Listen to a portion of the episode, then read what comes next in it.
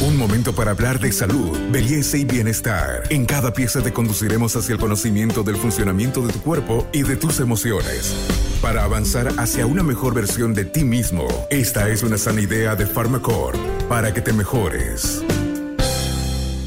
Soy la doctora Marisol Molina, eh, bioquímica del Laboratorio Clínico Progreso, y ahora les vamos a dar una explicación de cómo detectar el VIH por una prueba laboratorial en sangre. El virus de inmunodeficiencia humana es un virus que se puede detectar a través de una simple prueba de laboratorio. ¿Cómo se lo hace esto? Estamos con Maris Molina. Ella es médico especialista precisamente en bioquímica y quien nos va a dar los detalles, doctor.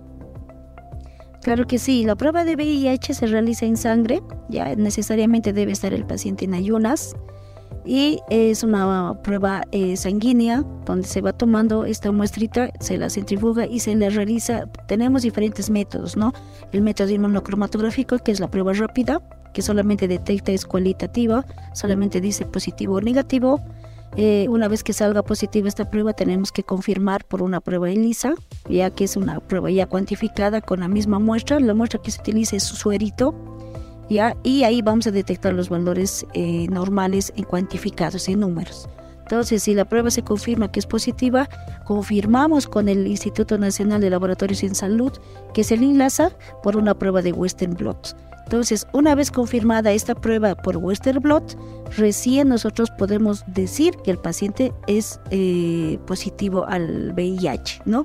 Entonces, tenemos que tomar en cuenta primero de que eh, hay dos personas, ¿no? Una persona que puede ser portador del VIH, que no genere ninguna sintomatología o la enfermedad clara, y otro paciente que sí tiene el SIDA como tal. Son dos cosas muy diferentes en las cuales nosotros podemos detectar a nivel laboratorial para dar un diagnóstico confirmatorio o, de, o descartar esta prueba al médico que tratante. ¿Esta prueba es el único método fiable para saber si una persona es portadora del VIH? Así es, solamente por la prueba laboratorial podemos confirmar y ya les decía, una prueba pasa por tres etapas, ¿no? La prueba rápida, la prueba por ELISA y la confirmatoria que es la Western Blot, que es así o sí se tiene que realizar para poder decir el paciente si tiene el VIH ha generado la enfermedad del SIDA. Muchas personas tienen temor de ir a hacerse la prueba, sin embargo, esto tiene un sentido de confidencialidad, doctora. Claro que sí, siempre dentro de la ética, la moral de lo que es a nivel general dentro de nuestros pacientes y los médicos que atendemos, pues es una, es una prueba donde no se eh, entrega un resultado abierto, siempre se entrega un resultado en sobrecerrado al paciente con, con una trabajadora social.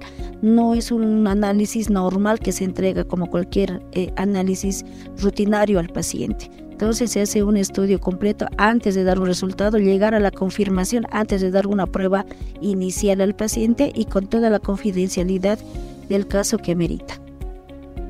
La transmisión eh, mayoritaria que hay dentro de precisamente el VIH son las eh, relaciones sexuales. Sin embargo, podría haber otro tipo de, contagio, doctor, doctora, en, por ejemplo, fluidos corporales, utilización de jeringas, personas que, que además hacen, comparten estas jeringas.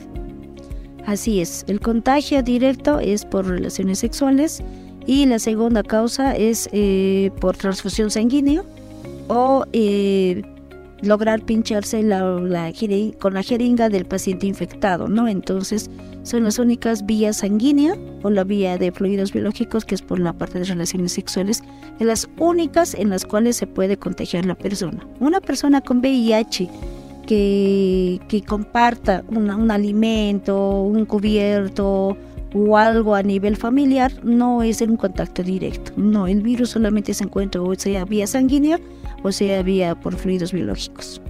Y algo importantísimo es, por ejemplo, un diagnóstico temprano puede hacer la diferencia en el VIH, encontrarlo en un momento que llamamos en, en medicina, ustedes usan la palabra diagnóstico temprano, y qué diferencia hay entre, por ejemplo, encontrar un VIH que pueda estar próximo a un estado SIDA.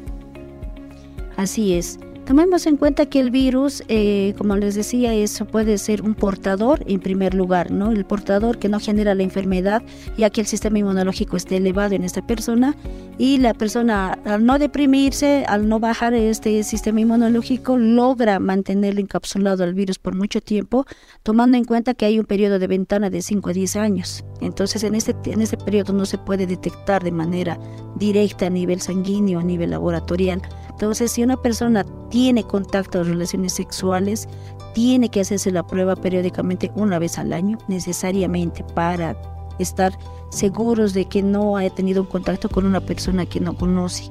¿No?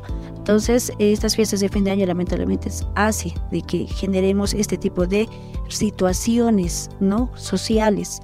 Entonces, eh, si la persona no genera, generalmente cuando se detecta este virus, el SIDA, es cuando ya ha hecho y ha causado daño a nivel orgánico interno. Entonces es por eso que es importante el hacerse el control anual de esta prueba. Yo sé que hay miedo, pero es mejor detectar a tiempo para dar el tratamiento respectivo y que el virus no haya causado mayor daño a nivel interno, a nivel orgánico, ¿no? Entonces es como un cáncer. Cuando ya llega la metástasis ya no se puede eh, dar solución inmediata. Pero si se detecta a tiempo, claro que sí, se puede hacer algún tratamiento en la cual se la puede encapsular el virus y evitar mayor daño orgánico.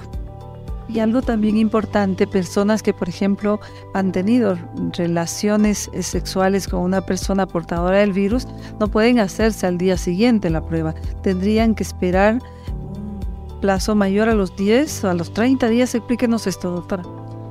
Sí, lo que les decía, hay un periodo de ventana de 5 a 10 años generalmente, pero si usted sabe que ya es la persona portadora de este virus, eh, no lo vamos a detectar ni al mes ni a los tres meses en algún momento. En una prueba rápida no se puede detectar, tendríamos que hacer una prueba por ELISA, eh, hacer a los tres meses primero, a los seis, al año y así periódicamente, anualmente, hasta eh, ver que si realmente ha, sido, ha tenido un contacto eh, es descartar en estos tiempos, ¿no? Como les digo, es primero a los tres meses, a los seis, al año y anualmente. Si sigue saliendo negativo en una prueba ELISA, eh, podemos estar tranquilos de que no ha sido el contagio directo, pero hay que hacerlo siempre una vez al año por lo menos esta prueba.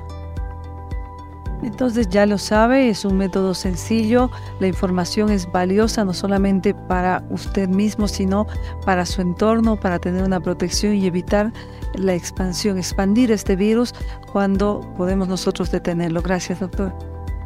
No, pues porque más bien gracias a Carmencita por la oportunidad y siempre dar la mayor información correcta y precisa para que la población esté enterada y sepa qué es lo que tiene que hacer, porque siempre la salud es muy importante en todas las etapas de nuestras vidas. Soy Carmen Melgar, periodista especialista en temas de salud. Con nosotros será hasta nuestro próximo podcast. Hasta aquí llegamos hoy. Síguenos en nuestras redes sociales de Facebook, Instagram y en nuestra revista digital Buen Vivir. Esta es una sana idea de Farmacore.